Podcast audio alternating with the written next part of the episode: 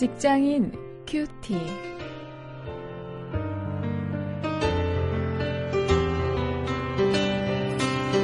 여러분 안녕하십니까? 2월 11일 오늘도 여러분과 말씀을 묵상할 저는 직장사역연구소의 원용일입니다. 오늘 계속해서 창세기 45장 1절부터 15절까지 말씀을 가지고 삶의 목적을 주제로 해서 말씀을 묵상하십니다. 오늘 묵상, 묵상할 말씀의 제목은 나는 요셉이라입니다.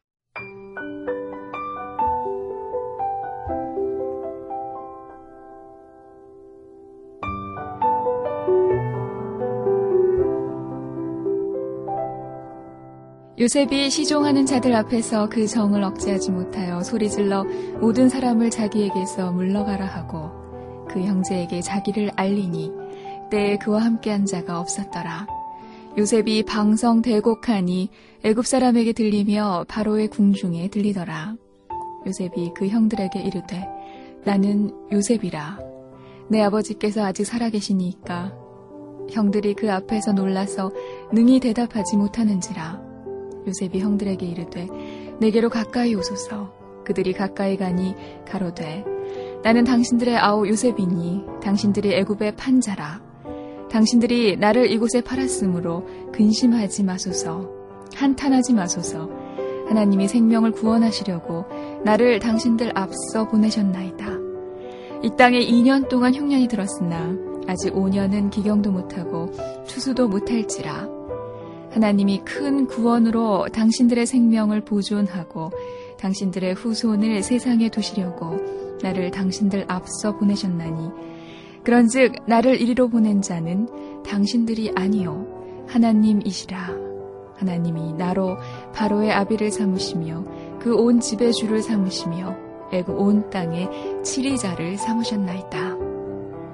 당신들은 속히 아버지께로 올라가서 고하기를 아버지의 아들 요셉의 말에 하나님이 나를 애굽 전국의 주로 세우셨으니 내게로 지체 말고 내려오사 아버지의 아들들과 아버지의 손자들과 아버지의 양과 소와 모든 소유가 고센 땅에 있어서 나와 가깝게 하소서. 흉년이 아직 다섯 해가 있으니 내가 거기서 아버지를 복냥하리이다. 아버지와 아버지의 가족과 아버지의 모든 소속이 결핍할까 하나이다 하더라 하소서. 당신들의 눈과 내 아우 벤야민의 눈이 보는 바 당신들에게 이 말을 하는 것은 내 입이라. 당신들은 나의 애굽에서의 영화와 당신들의 본 모든 것을 다 내 아버지께 고하고 속히 모시고 내려오소서 하며 자기 아우 벤야민의 목을 안고 우니 벤야민도 요셉의 목을 안고 우니라. 요셉이 또 형들과 입맞추며 안고 오니 형들이 그제야 요셉과 말하니라.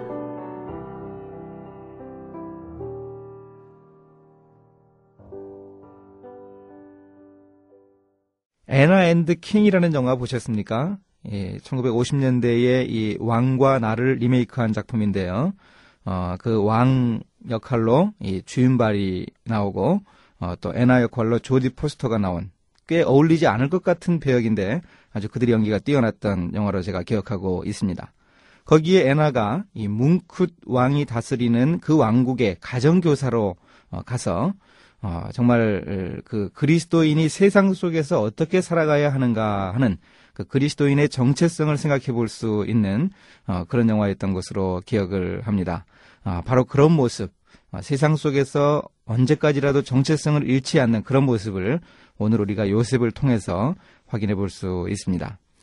먼저 1절 4절에서 요셉은 자기의 정체성을 분명하게 인식하고 있습니다. 요셉의 형들이 그 요셉을 보았을 때 그 요셉은 사브낫 바네아라고 하는 이름을 가진 애굽인이었습니다. 그리고 애굽의 실세 서열 1위인 권력자였고 또 애굽의 총리였습니다. 애굽의 총리는 세계의 총리였습니다. 애굽이 당시 세계 최대 최강 제국이었기 때문이죠. 그런데 마침내 요셉이 그 형들에게 자신의 정체를 밝힐 때 3절에서 이렇게 얘기합니다. 나는 요셉이라. 형들이 믿지 못하자 당신들의 아우 요셉이니 당신들이 애굽의 판자라 이렇게 4절에서 구체적으로 이야기해 주고 있습니다. 거듭 자신의 본명 요셉이라는 이름을 분명하게 말하고 또 이전에 목동으로 함께 일하던 동생이라고 하는 사실을 강조하고 있습니다.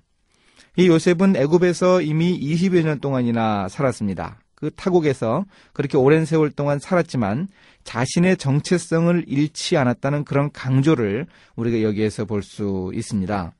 우리도 세상 속에서 살아가는 사람들입니다. 우리도 요셉처럼 그리스도인의 정체성을 가지고 어, 살아갈 수 있어야 합니다. 내가 하나님을 믿는 사람 아무개라고 하는 우리 자신의 정체성을 누구에게라도 담대하게 분명하게 이야기할 수 있어야 할 것입니다.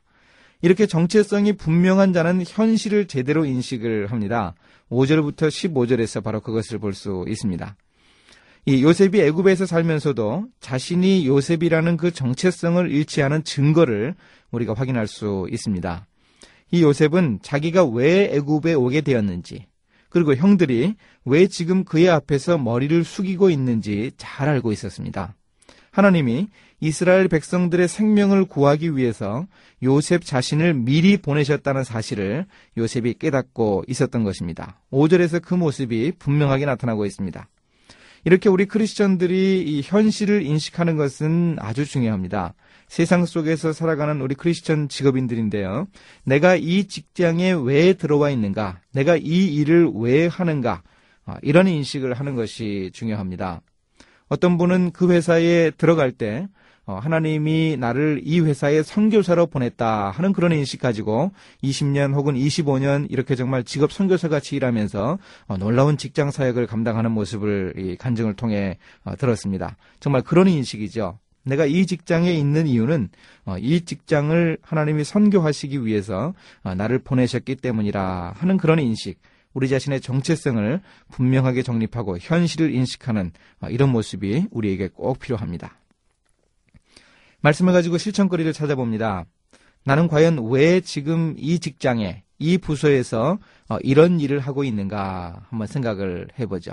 우리 자신의 정체성을 잃지 않고 정말 세상 속에서 그리스도인 다운 모습을 보여야 한다고 하는 사실을 우리가 다시 한번 상기할 수 있기를 바랍니다. 이제 함께 기도하시겠습니다. 하나님, 제가 세상 속에서 일하고 있지만 하나님 나라의 백성임을 잊지 않겠습니다. 하나님 나라 백성으로서 세상 사람들 속에서 당당하게 존재를 인정받으면서 살아갈 수 있도록 인도하여 주옵소서. 예수님의 이름으로 기도했습니다. 아멘.